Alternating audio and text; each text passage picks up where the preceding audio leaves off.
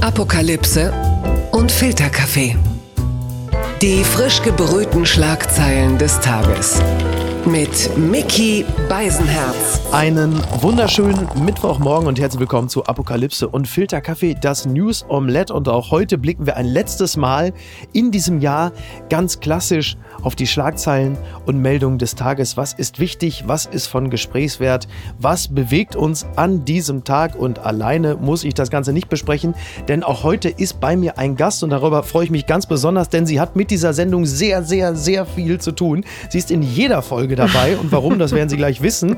Sie ist eine journalistische Legende. Alleine ihre Hörbar Rust läuft schon seit rund 20 Jahren und gehört nebenbei zu den ersten Podcasts, die ich überhaupt je in meinem Leben gehört habe. Ihr neuer Podcast Toast Hawaii ist soeben erschienen und ebenfalls sehr hörenswert. Obendrein ist sie die Stimme unseres Podcasts, unserer Rubriken. Hier ist Bettina Rust, guten Morgen. guten Morgen.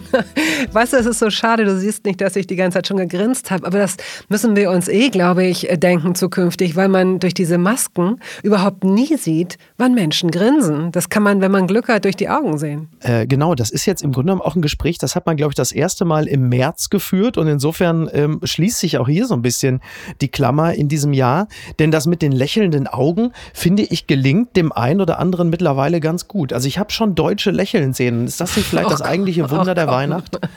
Bist du der Ansicht, dass die Deutschen zu wenig lächeln? Naja, sie sind, also ich habe ja sogar die Theorie, dass wir äh, durch die Corona-Krise am Anfang sehr gut durchgekommen sind, weil uns die soziale Kälte und das Denunziantentum auch so ein bisschen vor höheren Infektionszahlen bewahrt hat.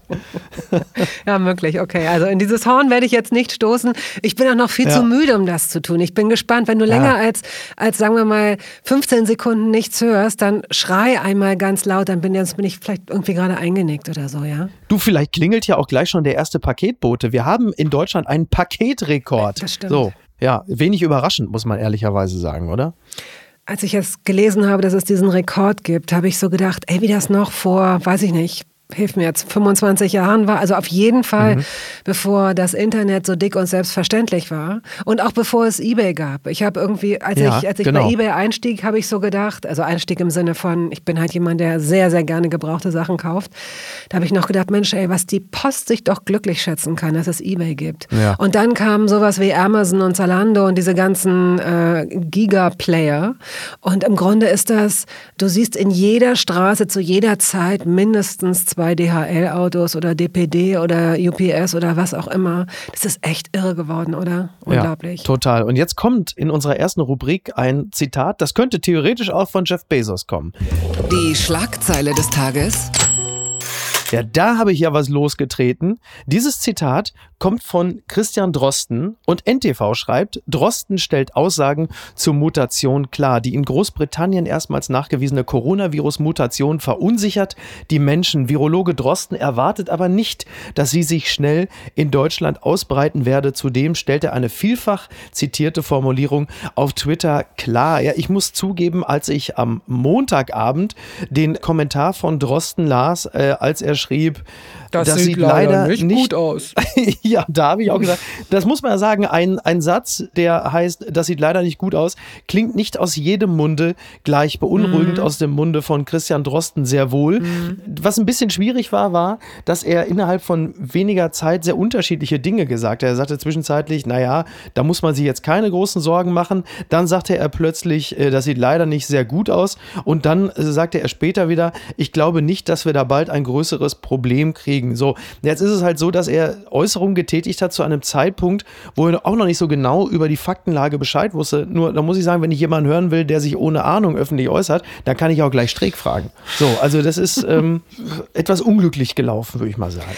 Ich kann mir sowieso gar nicht vorstellen, wie dieses Leben abläuft. Also dieser Mensch war bis vor kurzem noch ein ganz normaler, wenn man es sagen kann, Professor, Doktor, hat Leute unterrichtet, hat seine Arbeit gemacht und plötzlich wird das so eine Galionsfigur. Plötzlich gibt es Leute, die irgendwie T-Shirts tragen mit Christian, ich will ein Kind von dir. Also dieser, dieser Mensch ist zu einer solchen äh, Figur geworden. Und man, das ist aber wissen, nicht Julian Reichelt. Ne? Das heißt, das kann, ich, das kann ich dir nicht sagen. Ich weiß es nicht. Julian Reichelt lächelt übrigens auch in der neuen Bildwerbung. Die Bild kommt zu Ihnen nach Hause. Da habe ich zuerst oh gedacht, Gott, da haben Sie sich, wen haben Sie sich denn da ausgesucht? Und einen lächelnden Julian Reichelt. Aber gut, das wird jetzt, äh, das führt total vom Thema weg. Ähm, wir wissen natürlich auch nicht, in welcher Reihenfolge er das alles so gesagt hat. Und ich meine, ja. Äh, ich will ihn auch jetzt gar nicht in Schutz nehmen. Ich, für mich ist dieses ganze Corona-Thema mit all seinen Widersprüchen und all den Sachen, die man nur so schwer begreifen kann und all den Fehlern auch, die gemacht werden, ich buche das alles noch ab unter es gab noch keine vergleichbare Situation. Genau. Und ein so riesengroßes Land wie Deutschland, da 1A durchzunavigieren. Also ich glaube, wir sind alle eher davon ausgegangen, dass es äh, irgendwie einen atomaren Erstschlag von irgendwo gibt, ja. aber sicherlich nicht so ein dumm-die-dumm-Virus, der einfach mal so um, über die Grenzen huscht und, und uns alle lähmt und die ganze Welt irgendwie lähmt. Und natürlich, wir alle können ein paar Sachen aufzählen, viele Sachen vielleicht auch inzwischen, von denen wir sagen, wie widersprüchlich, wie dumm. Aber ich glaube, unterm Strich bleibt immer noch eine gewisse Verunsicherung. Wir wissen nicht, wie es weitergeht. Dass wir jetzt so weit sind mit dem Impfstoff, ist schon mal gut. Ja. Aber die äh, Regierung kann sich ja genauso wenig wie Drosten hinstellen und sagen, ihr Leute, ehrlich, wir haben keinen blassen Schimmer. Alles kann jederzeit passieren, weil dann flippen die Leute ja erst recht aus, oder? Genau, dann kriegst du sie nur wirklich überhaupt nicht mehr eingehegt. Also es ist so, dass Drosten selber sagt tatsächlich, dass er nicht glaubt, dass es ein größeres Problem gibt. Unter anderem halt eben auch wegen der starken Beschränkungen gerade. Übrigens hat auch Urschein, also der Chef von BioNTech, hat äh, gesagt, dass man selbst trotz Mutation den Impfstoff schnell anpassen könne. Ja. Da, da soll man sich keine großen Sorgen machen. Gut, jetzt muss man fairerweise sagen, Urschein ist nicht nur Wissenschaftler, sondern eben halt auch Geschäftsmann. Natürlich hat auch er ein Interesse daran, äh, auch die Leute jetzt nicht irgendwie vom Glauben abfallen zu lassen, was den Impfstoff angeht. Den will er ja schließlich auch, er ist ja bereits Milliardär geworden, was ich ihm übrigens überhaupt nicht anlassen will. Also selten haben Menschen die Milliarden so verdient wie Urschein und äh, Özlem Türeci. Aber das nur am Rande. Uwe Schein sagte übrigens auch, das Virus, Zitat, das Virus wird fitter werden. Mhm. Das ist ein bisschen blöd, weil ich eigentlich gehofft hatte, dass die Leute fitter werden mhm. und das Virus sie.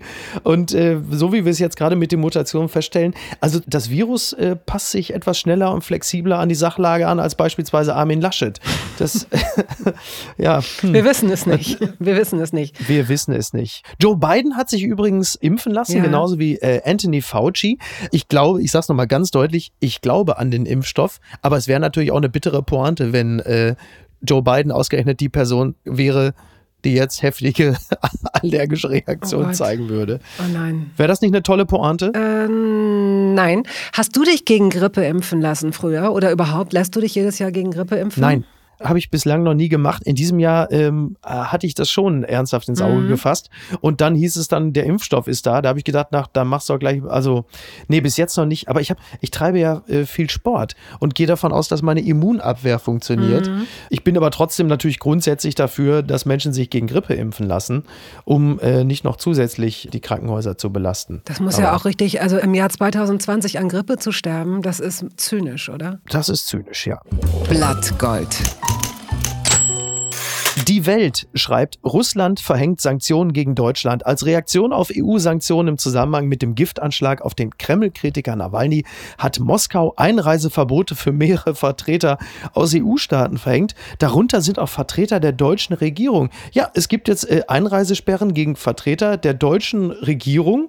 Ja, das wurde jetzt bekannt und da sage ich jetzt, äh, Entschuldigung bitte, das ist so ein bisschen wie prügelnde Ehemänner, die dann zur Frau sagen, bist du jetzt zufrieden? Hast du, was du wolltest?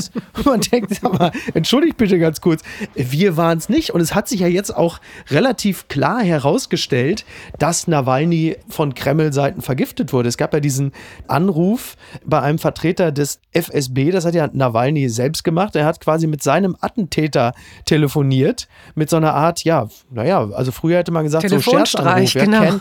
Telefonstreich, ja, so statt Paul Panzer und Elvis Al ruft dann Nobby Chock oder wie er sich dann nennt, so der lustige Telefonscherz Weihnachtskeks. Und dort wurde dann auch zugegeben, dass man ihm das Gift eben nicht in den Tee getan hat, sondern in die Unterhose. Und das ist natürlich auch blöd für Putin. Also der letzte Präsident, dem Anruf so viel Stress bereitet hat, das war Christian Wulff. Wobei der ein anderes Kaliber ist, muss man fairerweise sagen. Aber das ist, also wieso will Russland uns denn jetzt damit strafen? Also nicht nur uns, glaube ich, ich glaube auch Frankreich und äh, ich meine, es ist auch noch ein anderes Land dabei gewesen. Ähm, ich finde sowieso, dass diese Art von diplomatischem Kodex oder, oder Tanzschritten, die konnte ich noch nie so richtig nachvollziehen. Also erstens verstehe ich nicht, äh, dass es überhaupt die, diese Art zu warnen oder, oder etwas abzulehnen. Ne? Da heißt es ja immer, wird mit Nachdruck zurückgewiesen oder so. Und das ist dann immer schon so, dass ja. alle schlottern und sagen, uhuhu, das sind aber harte Worte, wo ich so denke, Leute, ganz ehrlich, seid doch mal, also dann zeigt doch auch wirklich mal klare Kante, weil es ist mhm. genau, also ja. ich glaube, es ist wirklich klar, wie es gelaufen ist. Und dieses Getüdel jetzt hier mit, die dürfen da nicht rein, dafür dürfen die da nicht rein, hat es alles schon gegeben vor ein paar Jahren. Ja. Also ähm, ich glaube, das Einzige, was überhaupt irgendwas bringt, sind nicht Einreiseverbote, weil da eh kein Hahn nachkräht, sondern wirklich Vermögenssperren. Die soll es offenbar mhm. auch gegeben ja. haben, wobei ich mich dann auch frage, okay, warum sind diese Typen, die ihre Milliarden da an Schwarzgeld und was weiß ich, was bunkern, überhaupt so blöd, die irgendwie in Europa wahrscheinlich ähm, in, auf irgendeine Bank zu stellen. Aber ja, ja. ansonsten verstehe ich es eh nicht und ich hoffe, dass das alles so seine Richtigkeit hat. Und dann freue ich mich auch für Nawalny, weil das muss ein unglaublicher Moment sein. Also es ist ja, ein, ja. er war ja auch nicht alleine, aber stell dir einfach mal vor, diese Situation, dass es dir gelingt, jemanden wirklich so in die Irre zu führen und so zu verunsichern, seinen Gesprächspartner hielt ihn ja für einen, äh, einen, einen Vertrauten des Kreml sozusagen, genau. ne? für ja, genau. einen äh, Vorgesetzten und konnte das deswegen so explizit sagen. Es ist unglaublich. Ja, ich bin jetzt mal, ich bin jetzt mal gespannt, was dann demnächst öffentlich dazu noch kommt von A. Gregor Gysi äh, und B. Äh, Gerd Schröder. Der sagt, ja, jetzt muss man langsam vielleicht doch mal sagen, ist nicht optimal gelaufen. Putin selber hatte doch jetzt noch zuletzt bei seiner Pressekonferenz, hat er auf Nawalny angesprochen, hat er erst so ein bisschen so, ah, er nur wieder. Und dann so nach dem Motto, äh, ja, so wichtig ist er auch nicht. Und sagte noch, das fand ich bemerkenswert, das ist ja immerhin dann doch ein relativ bekannter Staatschef, wenn wir ihn hätten erledigen wollten, mhm. dann hätte das auch geklappt. Mhm. Dafür gibt es dann aber wirklich die äh, Eier aus Platin, oder? Also das ist schon, mhm. aber jetzt muss man sagen, das ist das eigentliche Versagen. Erst ankündigen, wenn wir ihn erledigen wollen, dann schaffen wir es auch, um dann öffentlich eingestehen zu müssen, da haben wir einfach wirklich versagt. Also da haben wir die Leute sonst schon effizienter gekillt. Ja, und ich glaube, also ich meine, ähm, Putin, äh, es ist ja unglaublich schwer offenbar, Putin anzugreifen. Er hat also er hat sehr, sehr viele loyale Fans, auch sehr viele Fans und Unterstützer in Deutschland. Dass ich glaube, womit man ihn wirklich oder überhaupt treffen kann, wenn überhaupt, dann ist es dieses Ding. Es gibt auch in den sozialen Netzwerken jetzt schon Reaktionen, äh, die sich so ein bisschen lustig machen, oh, ne? ja. mit so Unterwäsche. Ja. Putin, äh, gibt die Unterhose zurück. Ja, genau, sowas in der Art. Das ist natürlich, ja. äh, es ist auf der einen Seite, ist es völlig, ähm, wie soll ich sagen, unzureichend, weil es einen Straftatbestand so lächerlich macht. Ne? Denn ich meine, das was mit Nawalny Nawalny jetzt ans Licht kam. Ja. Das geschieht natürlich im kleineren hundertfach, kann ich mir vorstellen, nur dass sich da ja, niemand ja. drum kümmert. Also Oppositioneller oder Oppositionelle äh, in Russland zu sein, damit unterschreibst du unter Umständen sowieso dein Todesurteil. Das weißt du einfach. Du, oder, oder medizinisches Personal, das gerade in Russland reihenweise aus den Fenstern fliegt. Da sind jetzt vier Fälle gewesen von medizinischen Vertretern, also Ärzte, leitende Ärzte, die alle jetzt irgendwelche Fensterstürze haben. Und das sind natürlich alles Menschen, die mit Corona zu tun haben. Mhm. Also auch da äh, schöne Grüße an Verschwörungstheoretiker. Die dürfen sich da gerne mal dahinter klemmen, was es denn damit auf sich hat, mhm. dass jetzt plötzlich der Reihe nach irgendwelche Leute da aus den Fenstern fallen. Aber das, das machen wir mal in einer der nächsten Sendungen, wenn dann der fünfte da noch gefallen ist. Stattdessen, weil ich gerade schon äh, über Verschwörungstheorien sprach, äh, kommen wir doch mal hierzu. Oh, ich weiß, was kommt. Gewinner des Tages ist Attila Hildmann. Wir gratulieren ganz herzlich. Das Berliner Stadtmagazin Tipp hat auch in diesem Jahr wieder den peinlichsten Berliner des Jahres gekürt. Dieses Mal gibt es eine Corona-Ausgabe und Attila Hildmann hat sich den Titel geholt. Warum? Das muss man, glaube ich, jetzt nicht äh, weiter begründen. Er hat es schon 2017 mal geschafft, danach unter ganz anderen Vorzeichen. Damals lief er offiziell noch unter Gastronom und jetzt ist er halt einfach als Verschwörungstheoretiker auf eins. Also A, bist du mit der Wahl zufrieden? B, hast du das äh, Nacktbild von Attila Hildmann gesehen, wo er sich nur ein Handtuch in seiner Dachgeschosswohnung im Bad äh, vor den Löres hält? Ist das, oder anders gefragt, ist das Pimmelhandtuch von Attila Hildmann für die Verschwörungstheoretiker sowas wie das Leichentuch von Ja, von Turin? Christ, ja, wollte ich gerade sagen. Also ich habe es tatsächlich ähm, auf deiner Instagram-Seite gesehen und ich habe es sofort da in meiner. Story geteilt und habe die Caption drunter gesetzt, dass ich auch sehr sauer gucken würde, weil er guckt ja nicht, er guckt selbstverliebt, aber auch so, als würde er am, am liebsten jetzt aggressiven Sex mit sich selbst haben wollen, so, ja. ähm, vielleicht steht er deswegen so vor dem Spiegel und ich habe halt drunter geschrieben, ja, ich würde auch sauer gucken, wenn da Sekundenkleber an meinem Duschhandtuch wäre, weil er hält sich sein Ja. Gemächt so er hält es nicht. Also, er, also egal, man muss dieses Foto, äh, man muss dieses Foto kennen. Ich, ich weiß nicht, was das soll. Ja. Aber ähm, tatsächlich bin ich mit der Wahl sehr zufrieden, aber vielleicht könntest du mir mal beantworten, ob du glaubst, dass diese Leute um ihn rum, die man ja sehr oft sieht, also ob es jetzt Reichsbürger sind, ich klammere jetzt mal Xavier Naidu und Nena aus, Mhm. Ja. aber sind diese, sind diese oft kahlrasierten, doch sehr bulligen Typen eigentlich diejenigen, die auch so eine Pilz-Mandel-Lasagne von ihm essen würden? Ich glaube, ich glaube, das sind, ist schon meistens die Abteilung, die Sons of Anarchy guckt, äh, Ja. Fuck you Greta Ja. Aufkleber am Ja. Auspuff hat und dann doch eher so einen guten Brutzler schätzt. Aber vielleicht äh, habe ich die völlig falsch. Aber die sind letzten Endes dann wahrscheinlich auch wie andere, die da mitmarschieren, die sagen, den und den Teil klammere ich aus, aber die eine Sache, die unterstütze ich. Und ich glaube, das ist da auch so. Die sagen auch, ich schätze an ihm das Rechtsradikale und den Antisemitismus, das Vegane mag ich nicht so sehr. So. Und das sehe ich kritisch. Wie geil, wie, Oder? wie man Ja. so zwei, zwei Leute so sitzen sieht an so einem, ach weißt du, dieses ganze Vegane, nein, aber der, aber der Rechtsradikalismus, dieses schöne, dieses nationalsozialistische, wobei er hat ja gesagt, das muss ich jetzt ein bisschen freier zitieren, oh, das ist gefährlich, das ist keine Fake News werden, aber er sei äh, kein Sozialist und kein Kommunist, er sei einfach Nationalist. So, siehst du. Er ist nämlich gar kein Nationalsozialist. Ja, siehste. Diese, diese Verunglimpfungen immer, es kotzt mich an, so früh am Morgen. Ich glaube, sowas ähnliches hat Stalin über sich auch gesagt. Also von daher. Ähm, das Einzige, also wenn man das Foto von ihm sieht mit dem Handtuch, man möchte ihm eine Unterhose anziehen und wenn es die von Nawalny ist. Oh nein, sag mal. Aber was glaubst du? Also Ja, was ähm, ausgewaschen. Du hast ja, du hast ja dieses Bild. Irgendwo muss es ja rumgegeistert Mhm. sein. Das werden ja nicht die Bewerbungsunterlagen Ja. für den Bachelor gewesen sein. Was hat er denn ist selbst richtig. drunter geschrieben? Das weiß ich nicht. Das habe ich wie so vieles von Attila Hildmann nicht gelesen. Aber er hat schon solche Sachen. Er hat irgendwie, glaube ich, äh, die dicksten Eier und er ist für Deutschland. Also es war so ein bisschen, es war so eine Mischung aus Braveheart und dem Wendler, würde ich mal sagen, was das Bild angeht. Was ist denn da schiefgelaufen?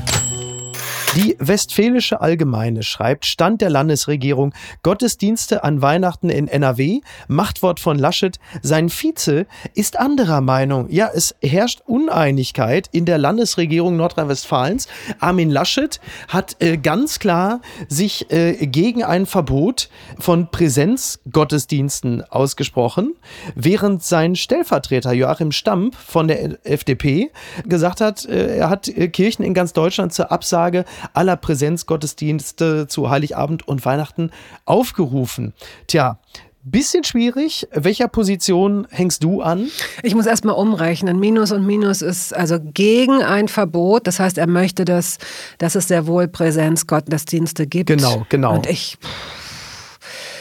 Mann, Ja, man muss ja sagen, derzeit sind Verbote, sind ja derzeit die Regel, deswegen äh, doppelte Verneinung. Ja. Ne? Und Armin Laschet ist ja jetzt ohnehin äh, im März als Lockerungsweltmeister bekannt geworden und äh, auch jetzt wieder klares, also sagen wir es mal so, die katholischen Bistümer lehnen einen äh, kompletten Verzicht auf Präsenzgottesdienste sowieso ab. Also die sind natürlich gegens Abschließen, wobei man sagen muss, also die Kirchen haben ja sonst kein Problem damit, Dinge unter Verschluss zu halten, aber das nur am Rande. Und Armin Laschet, äh, der wahrscheinlich andauernd Kirchenvertreter auf dem Schoß sitzen hat, sagt, nee, nee, Leute, macht euch keine Sorgen, ich, euer christdemokratischer Ministerpräsident, sichere euch hier zu, ihr dürft hier gerne äh, mit mehreren Leuten in die Kirche. Ja. Ich weiß nicht, ob es so schlau ich, ist. Ich weiß auch nicht, ob es so schlau ist. Also man darf keiner Kirche vorwerfen, zu, zu niedrige Decken zu haben oder so. Ja, also in dem. Punkt ist das wahrscheinlich irgendwie ganz. Ich kenne aber auch die Aerosolwirbel nicht. Keine Ahnung, ob die wirklich so ganz hoch fliegen und ob man in der Zeit, also singen soll man ja eh nicht. Ich verstehe nicht, gut, Weihnachten kommt Jahr für Jahr extrem überraschend. Ähm, warum man dann nicht tatsächlich versucht hat, äh, das, das mag jetzt auf den ersten Blick erstmal komisch klingen, aber dann sowas wie Open-Air-Gottesdienste auf die Beine zu stellen. Das mhm. finde ich sowieso gut. Ja. Ich fände das sowieso gut. Wir haben jetzt hier, ich lebe in Berlin, ich lebe in Schöneberg. Um die Ecke ist so ein sehr großer Marktplatz, auf dem manchmal der Rettungshubschrauber des ADAC landet. Na also. Und daneben ist gleich eine Kirche. Und ähm, bei der Vorstellung, dass tatsächlich dieser, dieser Gottesdienst an so einem besonderen Abend draußen stattfindet und eben auch Leute aus den benachbarten Altenheimen und so weiter ähm, vielleicht doch gefahrlos an sowas teilnehmen könnten und das dann auch als Gemeinschaftserlebnis mit Abstand, mit Masken, mit allem Pipapo erleben würden, das hätte ich schlau gefunden, sich da schon mal ranzupirschen und vielleicht auch nicht jetzt aus so einer spontanen Idee heraus, sondern wirklich äh, schon vor zwei Monaten angefangen, sowas zu planen. Wahrscheinlich würde es dann doch wieder an irgendeiner Sicherheitsverordnung oder irgendeinem Abstand zum 10 Zentimeter Bürgersteig, bla bla. Vermutlich, das ist ja das, was ja. in Deutschland immer dazu führt, wird, dass irgendetwas nicht mal unorthodox und einfach mal flexibel gehandhabt werden kann. Aber das wäre eine Sache, die ich befürworten würde. Tja, es bleibt also am Ende des Jahres immer wieder der Eindruck, dass äh, Armin Laschet äh, zumindest den Willen der Mehrheit der Bürger, äh, er hat keinen, also der politische Instinkt ist nicht so ausgeprägt, habe ich das Gefühl.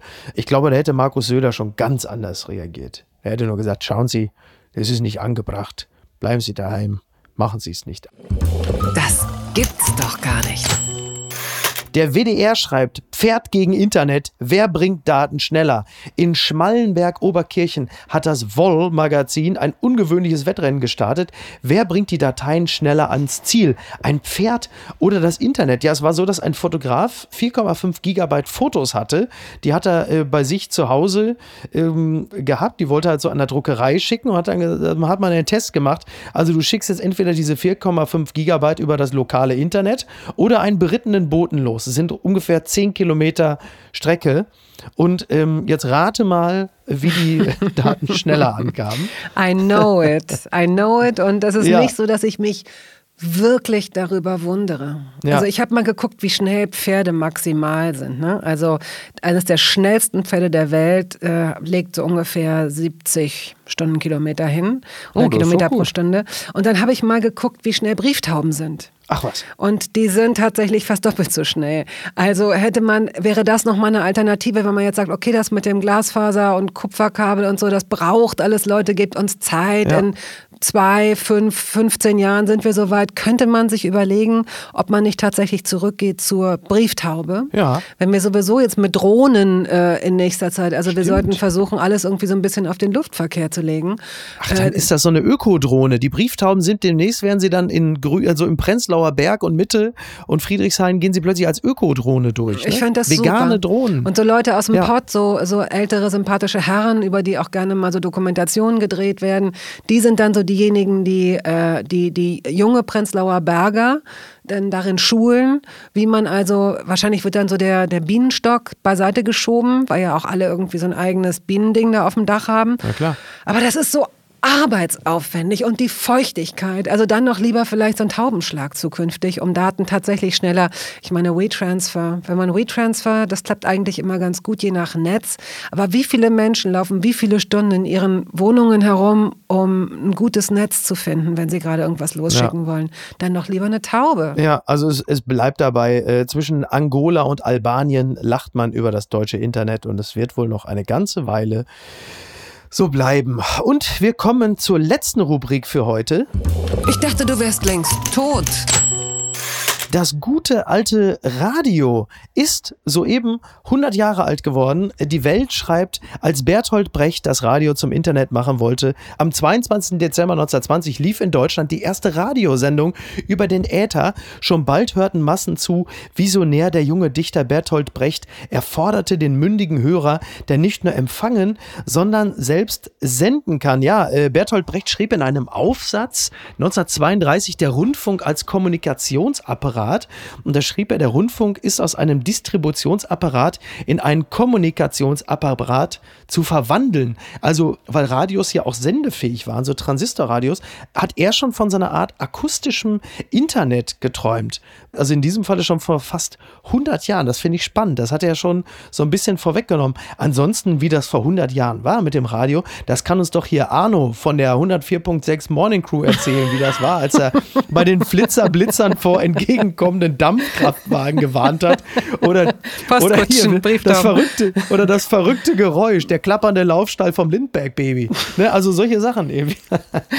Also, oh Mann, äh. aber ich meine, wenn man sich das überlegt, 100 Jahre, 100 Jahre sind für die Evolution nichts gar nichts. Ja. Und trotzdem, überleg dir, vor 100 Jahren saßen die Leute wie um ein Lagerfeuer. Also einer im Dorf oder im Ort oder in der Stadt hatte dann so ein Radio, das noch anders hieß. Wahrscheinlich hieß es auch noch anders, bevor es Weltempfänger hieß. Mhm. Und da saßen die Menschen und Omas, unsere Omas haben gesagt, das ist Teufelszeug, das, wo kommen denn? Die haben in diese Kisten geguckt, haben geguckt, ob da kleine Leute drin sitzen ja. und so weiter. 100 Jahre ist es her. Und wenn man sich dann aber vergegenwärtigt, was in den letzten 100 Jahren seitdem mhm. passiert ist, oder lass uns einfach nur die nächsten, die letzten 25 oder 30 Jahre nehmen, da können wir gar nicht mehr hinterher evolutionieren, weil letztendlich unser gesamtes äh, Rezipientenverhalten, also das, was wir als, als Hörer wahrnehmen, das hat sich ja durch all die neuen Devices, ich rede heute, als hätte ich, es ist, es ist früher Morgen, bitte entschuldige, ja, aber schon. durch alles, was ja. wir inzwischen haben und kennen, hat sich das so, das hat eine solche Fahrt aufgenommen und es gibt so unglaublich viele Quellen, dass das Radio überlebt hat, ist erstaunlich. Remember, ähm, ähm, Video Killed the Radio Star. Hat nicht funktioniert. Umgekehrt ja. würde ich mal sagen. Ne? Ja, aber wirklich, äh, Radio Killed the Video Star. Oder man sagt es noch anders, Podcast ja. Killed the Video ja. Star. Denn das Medium Podcast mit seinen teilweise entsetzlich langen ähm, Wortstrecken, schöne Grüße auch an alles gesagt, ähm, ist ja im Grunde genommen ein totaler Anachronismus, wenn man sich vorstellt, dass das Wort im normalen Formatradio ja schon seine Art äh, Paria geworden ist. Das ist ja eigentlich schon wieder auch ein schöner Klassizismus, der da gelebt wird, finde finde ich. Ich finde es toll und ich habe auch nicht das Gefühl, dass, dass die Podcasts, die jetzt natürlich wirklich äh, boah, überhand nehmen, aber das wird, sich, das wird sich wahrscheinlich auch von selbst regulieren. Ich habe nicht das Gefühl, dass sie dem Radio was wegnehmen, nee. sondern eher, dass, äh, dass sie etwas unterstützen und verfestigen, jedenfalls im Moment. Ja. Äh, nämlich, dass man sich Zeit nimmt, um Dinge zu hören und ganz entscheidend, dass diese visuelle Ebene wegfällt, sodass man, finde ich, doch nochmal anders mit sich selbst ist. Ja, mhm. ich finde auch zum Beispiel, dass man Leute, die im Radio sind, gar nicht unbedingt sehen muss. Also so Werbekampagnen ja. für, für Moderatorinnen und, Moderator, äh, und Moderatoren finde ich manchmal fast ein bisschen schade, egal wie schön diese Menschen sein mögen. Aber so eine Stimme ist einfach nur eine Stimme und da kann man sich alles oder auch nichts drunter vorstellen ja. und konzentriert sich eigentlich mehr auf das Gesagte. Im Idealfall. Dann halte ich unsere Hörer jetzt zum Schluss, also rate ich dringendst davon ab, Bettina Rusts äh, in der Google-Bildersuche einzugeben, obwohl ich, obwohl ich nur sagen kann, die Ergebnisse dürften alle begeistern. Oh, wow. Das, da muss ich gleich mal gucken, ja. was, was die Hörerinnen und Hörer dann sehen. Es gibt doch immer so ganz fiese Bilder, wo man, oh, egal, gut, die kann man ja, die, ja, davon, Von mir gibt es auf jeden Fall reichlich. Betty, ich danke dir ganz herzlich. Das war wunderbar. Und äh, ich danke dir nicht nur für äh, den gelungenen Auftritt hier und heute, sondern ich danke dir auch ganz herzlich, dass du diesen Podcast durch deine tolle Stimme ein ums andere Mal äh, veredelst. Was wären wir nur ohne dich?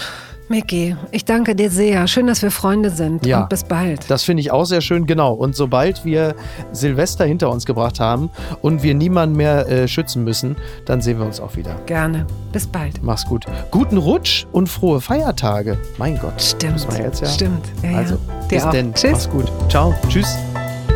Apokalypse und Filtercafé ist eine Studio Bummens Produktion mit freundlicher Unterstützung der Florida Entertainment. Redaktion Niki Hassania.